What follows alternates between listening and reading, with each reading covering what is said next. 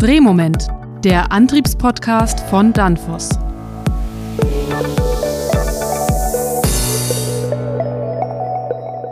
Hello everybody and welcome to a new episode of our tech podcast from Danfoss. My guest today is Jochen Barth from Fraunhofer IEE.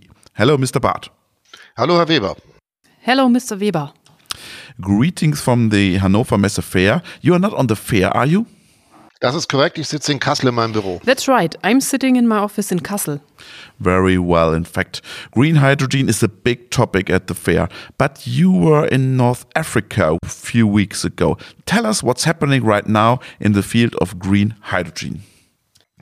Ja, die Bundesregierung hat ja im Rahmen der Wasserstoff... The German government has developed a strong international focus as part of its hydrogen strategy. This means that we expect to import green hydrogen and derivatives from various parts of the world in the long term.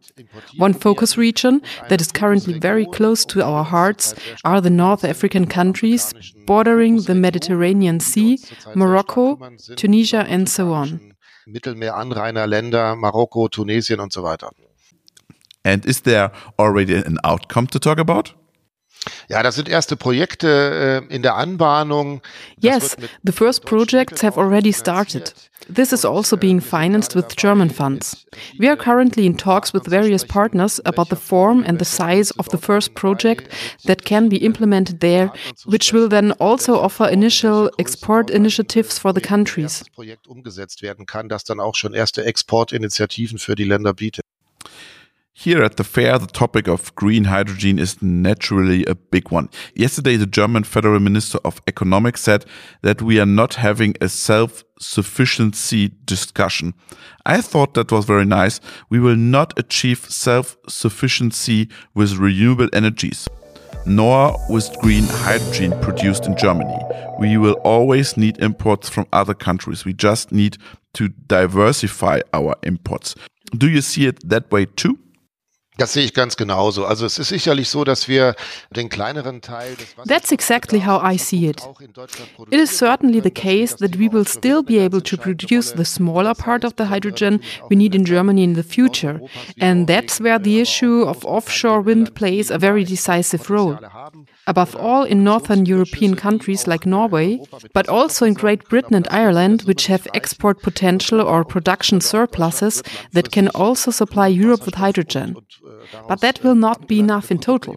In the long term, Europe and Germany will have to import green hydrogen and products made from it. Various regions of the world come into question for this. In addition to North Africa, there are also regions in South America, for example, where wind conditions are excellent, such as in Argentina or Chile.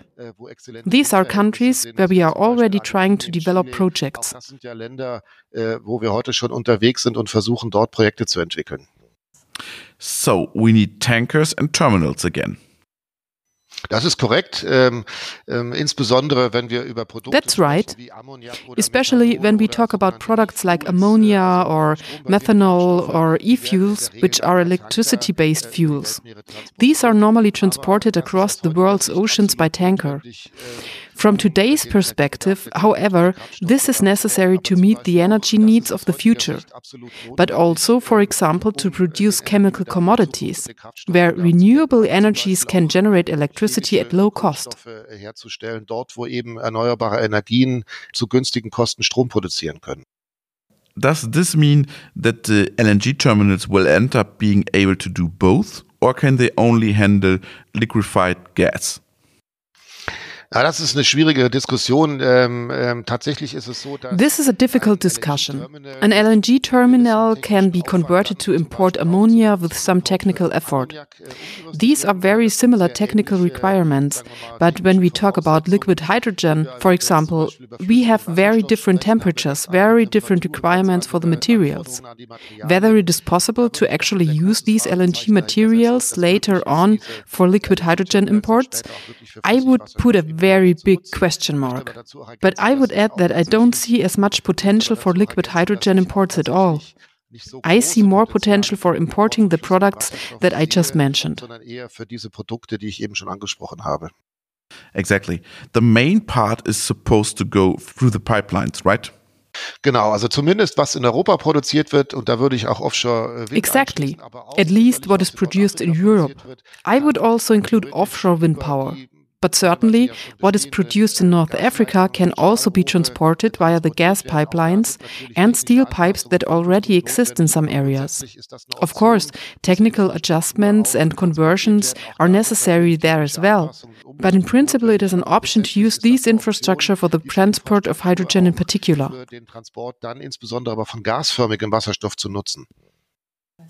You just said that the infrastructure exists. Is this pipeline network of a feasible option? Ja, das ist auch wieder, muss man sehr genau auf die Details schauen. You have to look very closely at the details. The gas grid is not completely uniform, but has grown over decades.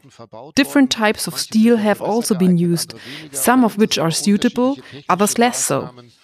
But there are various technical measures that can be taken to adapt to hydrogen transport. Of course, new equipment has to be purchased for other active components, for regulators and compressors, which are also very important for gas transport. But for the most part, you don't have to replace these existing pipelines, but perhaps just retrofit them, for example, with a new internal coating. There are many different technical solutions. What is actually done in individual cases depends on the specific technical details of the pipeline in question. I have the feeling that we are getting more and more realism in the discussion about green hydrogen, also here at the trade fair. That there is a feeling that hydrogen will not be the future everywhere, but that we only talk about electrification and green hydrogen where it really makes sense. Ja, das ist natürlich völlig richtig und da gibt es natürlich immer wieder Diskussionen. That is, of course, absolutely right. There are always controversial discussions about where hydrogen should be used in the future. In general, you can say that anything that can be sensibly electrified is always the more efficient, then also the cheaper solution with lower resource requirements. And also with less need for renewable energies. But there are areas that cannot be electrified, such as long-distance flights or oversea. That can only be done with fossil fuels. There are many chemical processes that require hydrogen or products derived from it, for example, steel production or iron ore production. For those, this is currently the most interesting solution to decarbonize by replacing coal. So there are a lot of industrial processes where hydrogen can play a big role in the future. In the passenger car sector, on the other hand, there is much less demand and much less sensible use of hydrogen. I would see the same for the building heating sector. On balance, hydrogen makes little sense there. Auch für den Bereich der Gebäudeheizung sehen, da macht Wasserstoff am Ende des Tages wenig Sinn. You just mentioned the topic of transport. Can it be transported over thousands of kilometers, or will hydrogen clusters be created all over Europe? Naja, zumindest was die industriellen Nutzungen angeht, da sprechen wir ganz klar von. As far as industrial use is concerned, we are clearly talking about clusters. If you look at the large industrial parks, we already have that today. In Germany, we can perhaps reduce this to 5 regions where most of the hydrogen demand will arise in the future. That solves the infrastructure problem. Of course, large quantities of hydrogen can then be transported there via pipelines. The distances that can reasonably be bridged by pipelines are also 2,000 to 2,500 kilometers. This means that Europe and the neighboring regions can reasonably be covered by pipelines. However, this is no longer possible for imports from more distant regions. The distances and the losses associated with transport via pipelines are then too great. Das ist eigentlich keine Option mehr, das sind die Entfernungen zu groß und die Verluste dann auch beim leitungsgebundenen Transport. Is the topic of green hydrogen only discussed in Europe or also in other regions of the world, for example in North America or China? Also das ist ein weltweites Phänomen, aber es ist so. This is a worldwide phenomenon. In spring I was in the US and the discussion there is not yet as advanced as it is here. Of course, this has to do with the fact that Europe still sees itself as a pioneer for sustainable development and decarbonization of its economy. Clear climate protection targets to which hydrogen is expected to make a significant contribution sooner or later. But we also see this trend worldwide, in China, in Japan, in Korea. But Europe is, of course, one of the first international markets where it is becoming apparent that there will be a need for imports and that the corresponding infrastructures will have to be created. In this respect, I would say that Europe is already a trendsetter in this area. Ist Europa schon so ein Stück weit auch Trendsetter bei dem Thema? Out of necessity? Zuletzt aus der Not heraus, aber ursprünglich eigentlich aus der Erkenntnis heraus. Ultimately out of necessity, but originally actually out of the realization that we now have to push this issue of sector coupling, that we have to expand renewable energies more. And that when we also have to think about chemical energy sources and other fuels. This is not a new phenomenon, but it has of course been greatly exacerbated by the current situation. The need to act quickly has become greater. Verschärft worden und die Not ist da größer geworden, jetzt schnell zu handeln. You also mentioned other regions of the world. Who do you think is a technological pioneer there? Is it European companies that manufacture the components for the systems? Or is it the competition growing in other regions as well? Ich würde schon sagen, dass bei den wesentlichen Komponenten, über die wir hier sprechen, das sind natürlich in the most important technologies we are talking about here, Europe still has a very good market position. But China produces a lot of photovoltaic modules. That's one of the biggest producers. There are wind power plants in China, India and other countries. We no longer have a unique selling point there. In the field of electrolysis, very large developments are underway and very large production capacities have been announced by European manufacturers. The foundation stone for a large electrolysis plant has already been laid in Berlin. Europe is currently the leader in this field, but of course, international competition will increase. The question is when that will happen, but at the moment we are in a good position. Hydrogen for trucks is discussed over and over again. What is your opinion on this?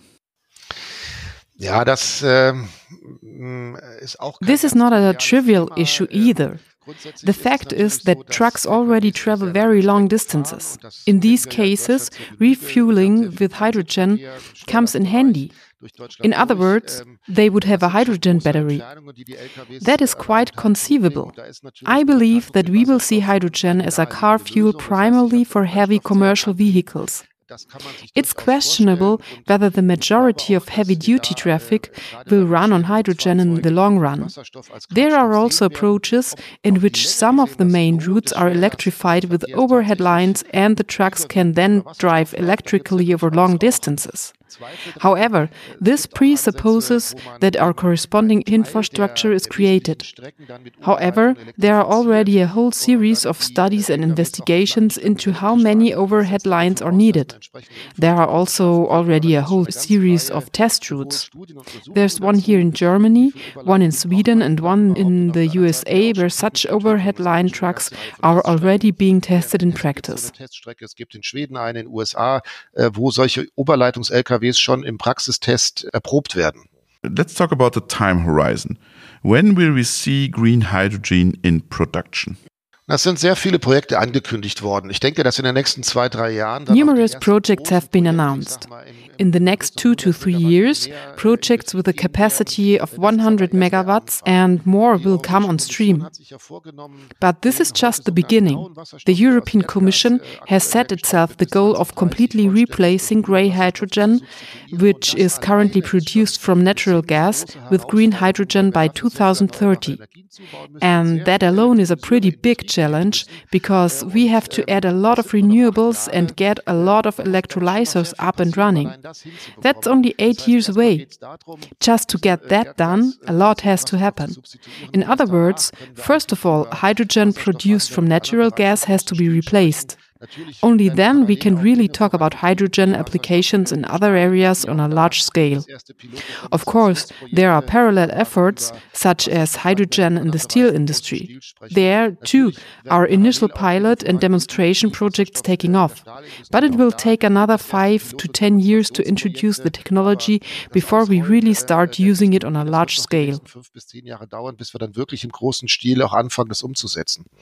We are experiencing decentralization in the field of energy. Can you also imagine that we will have decentralized electrolysis and hydrogen will be produced for industrial parks? Or is that an illusion?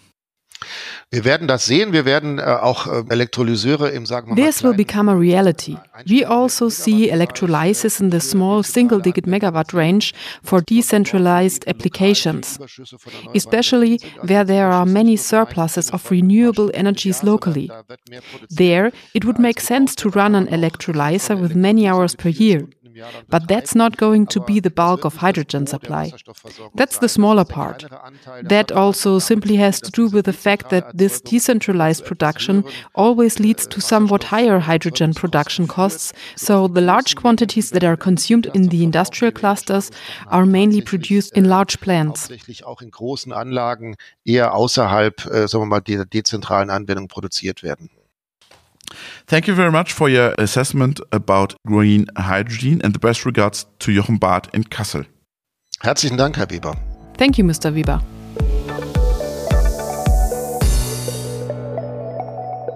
Hi, Damir. Great to have you back on the podcast. Hi, Robert. Freut mich sehr. Ja.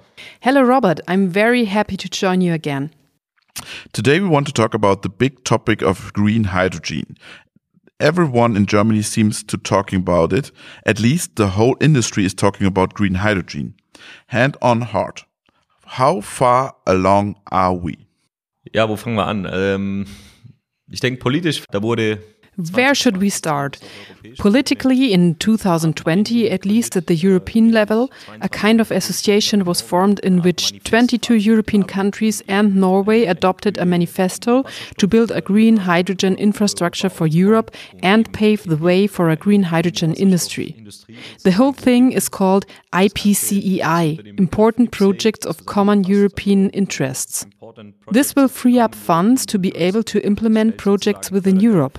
The aim is to promote the entire value chain of green hydrogen production. Does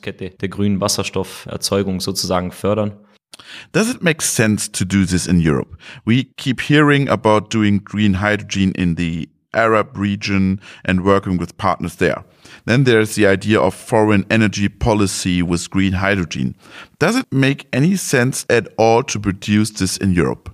Also ich denke, es macht durchaus Sinn, wenn man sich mal betrachtet, welche Mengen an Wasser. This makes perfect sense when you consider the quantities of hydrogen that are already needed today.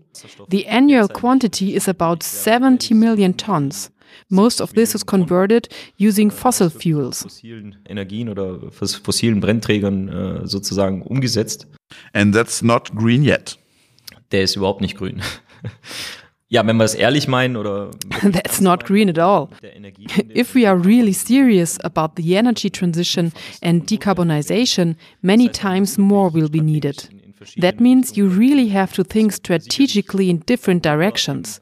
Even if we manage to build this hydrogen economy within Europe, across borders, it will still be the case that we will have to source additional hydrogen from outside. Extern beziehen werden müssen, ja. What do I need for such a hydrogen infrastructure? Genau, also zum einen das Thema ja, grauer Wasserstoff. On the one hand, we are talking about grey hydrogen, blue hydrogen. There are all kinds of colors, but we actually want to produce green hydrogen. Everything starts with the production of energy conversion of renewable energies. Only then the hydrogen is green. That means we need an expansion of renewable energy. Then it's about the production of the hydrogen. We need molecules and electrons. That means we have to generate the hydrogen from electrical energy at some point, that is, through electrolysis processes. Then we have to compress and transport the hydrogen and also distribute it again. Dann müssen wir den Wasserstoff zum einen komprimieren und transportieren und auch wieder verteilen. When it comes to transport, it's not so simple. The dream was to use the existing gas pipelines for hydrogen, but it's not that simple. Ja, ist nicht ganz trivial. Da müssen gewisse Aufwendungen getan werden. This is not entirely trivial, because certain adaptations must be made to become hydrogen compatible. But there are few approaches for first gradually implementing a hydrogen gas mixture as a transition technology and then switching to hydrogen for good. Dann final auf Wasserstoff umzusteigen, ja. You said we need renewable energies and we need sites where the hydrogen is produced, but they are not located next to each other. Or will the hydrogen sites all end up being located on the North Sea or the Mediterranean Sea? Or do we really need to transport the energy? Jein, wieder mal. Es gibt unterschiedlichste Konzepte. Yes and no. There are many different concepts. That the big energy companies are really moving in this direction. In industrial parks, where there have been power plants for decades, there are plans to expand to large hydrogen plants. They are converting existing gas facilities? Genau, also auf bestehenden Geländen, sage ich jetzt mal. Exactly. At existing sites where a certain infrastructure is already in place anyway, in large chemical parks in the steel industry. Of course, it makes perfect sense to produce hydrogen where it is directly needed and can be converted as a basic commodity or as a raw material.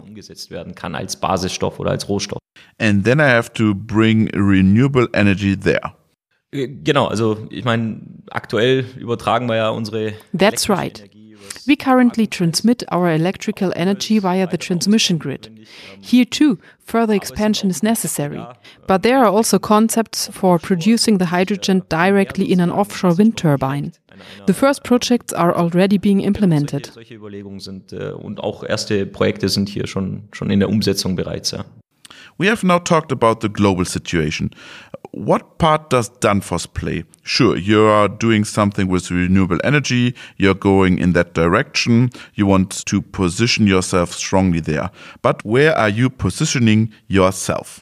Genau, also Danfoss vielleicht nochmal was genauer, Danfoss Drives. Danfoss Drives, we are a partner for electrical energy conversion. As I said, at some point we have to convert electricity into hydrogen. To produce hydrogen, electrolyzers are used. There are various processes such as PEM electrolysis or the tried and tested alkali electrolysis. There is also SOEC, high temperature electrolysis. There are various chemical processes.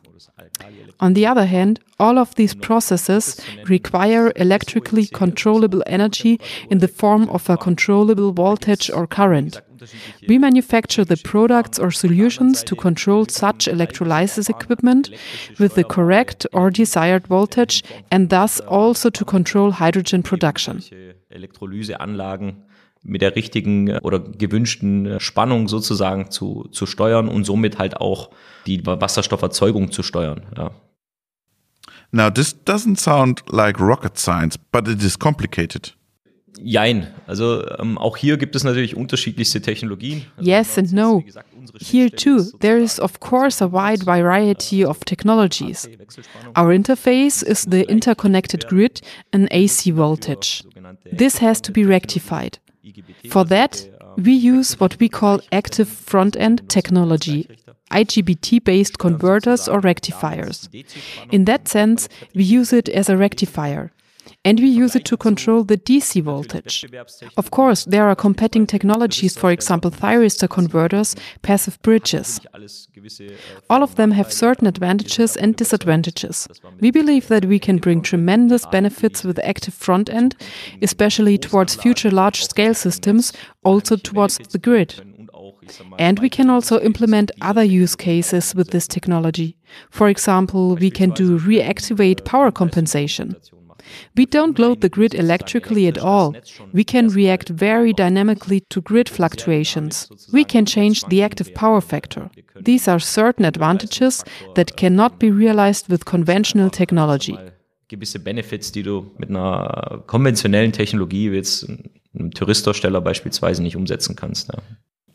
Let's go to a facility like that. Where is your position? Genau, wir schließen uns direkt an das AC-Netz an. meist über einen Transformator. We connect directly to the AC grid, usually via a transformer. That usually comes through a medium voltage and then is converted to a low voltage. That's ultimately where our power connection is towards the grid. Our grid converters have a DC output at the output, DC plus and DC minus. That is then the interface of the electrolysis to then be controlled in the different voltage and also working ranges. Arbeitsbereichen des Elektrolyseurs gesteuert zu werden.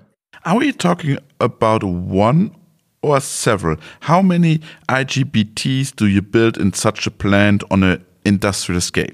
Vielleicht aktuell, wir wickeln gerade ein Projekt ab, ein Pilotprojekt. We are currently working on a pilot project for 4 megawatts. 4 megawatts of electrolysis power. That means we will ultimately use 4 grid converter modules. There will be 8 in total. To offer a 2 megawatt electrolysis capacity, we use 4 grid converter modules, which we connect in parallel. As a ready-made solution, from the load break switch to the DCUs and fuse. You have to think of it this way. If you want to scale a plant like this, the electrolysis lines, if you think of it as a module, are typically 2 to 5 megawatt modules. If we stay with PEM electrolysis, that's about 5 megawatts right now. We are responding to this increasing electrolysis power by expanding the number of our modules, our grid converter modules, so that we can respond quite flexibly to the power requirements of the electrolysis. Also unsere Grid-Converter-Module von der Anzahl her einfach erweitern und somit halt recht flexibel auf die Leistungsanforderungen der Elektrolyseure dann reagieren können. Ja. Let's stay with the 2 megawatts. If I use 2 megawatts, how much hydrogen will I get out in the end? Na, du bekommst so zwischen, in diesem Fall knapp 30 In this case, it is 30 to 40 kilograms of hydrogen per hour. After all, the electrolyzer's job is to deliver good quality, right? Genau, also Wasserstoff zu erzeugen und dann ist es aber so, der Betreiber... Exactly, that is to produce hydrogen. And then the operator uses the hydrogen and does something with it. Often the person who assembles the plant is not the operator at all. Then, of course, there are different goals. For the operator, it is important that he can produce a lot of hydrogen very cheaply over 10 years. The manufacturer of such plants wants to earn money. He wants to gain a competitive advantage, wants to install such a plant cheaply. Der will natürlich sich einen Wettbewerbsvorteil verschaffen, also er will eigentlich günstig so eine Anlage installieren. You just mentioned a plant. Can I imagine such a plant in a decentralized way that I put a container there and it produces hydrogen for my factory? Ja, sowohl als auch. Also es gibt unterschiedlichste Konzepte unserer Kunden. Both. There are a variety of concepts from our customers. There are customers who integrate everything from the power connection to the hydrogen socket into a container. But there are also other concepts where something like this is built into existing buildings. Andere Konzepte, wo sowas in Bestandsgebäuden beispielsweise installiert wird. Or in large industrial plants that already exist. But would it be an option for you to set up 4 containers in an industrial park, put your grid converters in there, your IGBTs, a connection to the grid, and then hydrogen is produced in these containers for the industrial park? Genau, also es muss dann natürlich noch irgendwie... Exactly. Then it still has to be distributed. Exactly, but I no longer need a huge infrastructure, no longer need miles of pipelines. That would be the advantage. Jein. Also deswegen, da kommt man nochmal drauf zurück, ist natürlich sinnvoll. Yes and no. It makes sense, of course, to produce the hydrogen where it is consumed. When you think about longer distances, you have to consider the issue of compressing and transporting hydrogen. Normally we are at 30 bar outlet pressure here, so directly available. Druck sozusagen, somit direkt verfügbar. Is the discussion about using decentralized systems in this way, or are we returning to complete centralization? Nee, es ist also auch durchaus diskutiert. Wir selbst von Danfoss haben No, this is definitely being discussed. We at Danfoss are planning to build our own electrolyzer for our plants, on the one hand to cover our hydrogen needs for our production. On the other hand, simply to be able to demonstrate our various use cases and our technology with a living example. Anhand von einem Beispiel sozusagen darstellen zu können. Let's talk about your customers. Who comes to you and says they need IGBTs? What kind of companies are those? Is it energy companies, infrastructure providers, what else? Also die du genannt hast, sind Endkunden, unsere typischen Kunden. The ones you mentioned are end customers. Our typical customers are, for example, OEMs that mass produce such electrolysis plant modules, or they are large EPC, engineering, procurement, construction service providers who can plan, design and build such large-scale plants. Solche Großanlagen halt eben planen, ingenieren und aufbauen können. We talk a lot about hydrogen in Europe now. How would you see Europe? Are we pioneers in this field? Meiner Einschätzung nach ja, also insbesondere, ich sag mal, in my opinion, yes, especially in the development of manufacturing technologies. We pointed out earlier that there are various electrolysis processes. PEM technology in particular has great potential to be manufactured more cost-effectively. In Europe, efforts are already being made with subsidies and initiatives to maintain a technological lead. At present, the development leaps and new technological trends tend to come from Europe. Ja, also ich sag mal, aktuell kommen die Sprünge und die neuen Entwicklungen schon durchaus eher aus Europa, ja. You're currently working on a major project with Linde. What have you done for them? Genau, also hier geht es im Wesentlichen auch um eine Pilotanlage. This is essentially a pilot plant in which we provide 4 megawatts of electrolysis power with our grid converters, the so-called rectifier units.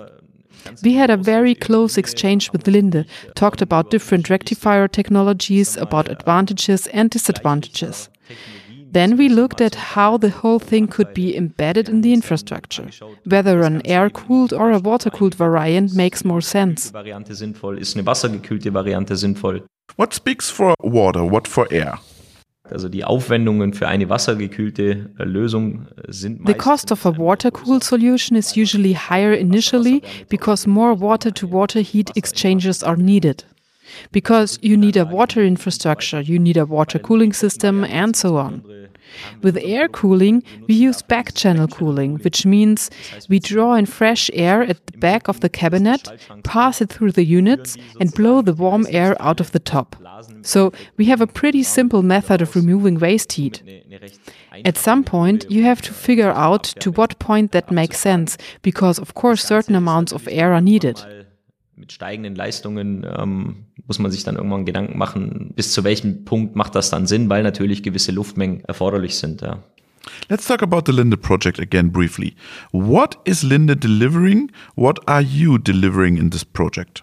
Genau, also Linde ist ja der Gesamtlösungsanbieter. Linde is the provider of complete electrolysis solutions. Do they build the electrolyzers or what do they do? Linde hat ein Joint Venture mit ITM. ITM Power. Linde has a joint venture with ITM. ITM Power is a manufacturer of electrolysis plants based in the United Kingdom. In this case, the electrolyzers are built by ITM and the rectifier units are sourced from us. Then, of course, other switchgear is needed. On the electrical side, medium voltage transformers are required. On the chemical side, the hydrogen has to be transported and processed. In other words, this whole solution comes from Linde. Das heißt, diese gesamte Lösung kommt von dem Linde. And Linde delivers that to a utility and puts the plant there. Correct, genau. Simply put, yes. Does that mean that completely new markets and business models are emerging for Linde as well as for you? Ganz klar. Die Energiewende zwingt uns ja auch ein Stück weit dazu. Gott sei Dank. Very clearly. The energy transition is forcing us to invest in these renewable energies. If we are serious about the whole thing, we have to implement the energy transition with electrons and molecules. I don't see any other way at the moment. Ein anderer Weg sehe ich aktuell nicht. Thank you, Damir. It was a pleasure. Ja, ich danke dir, Robert. Robert, thank you.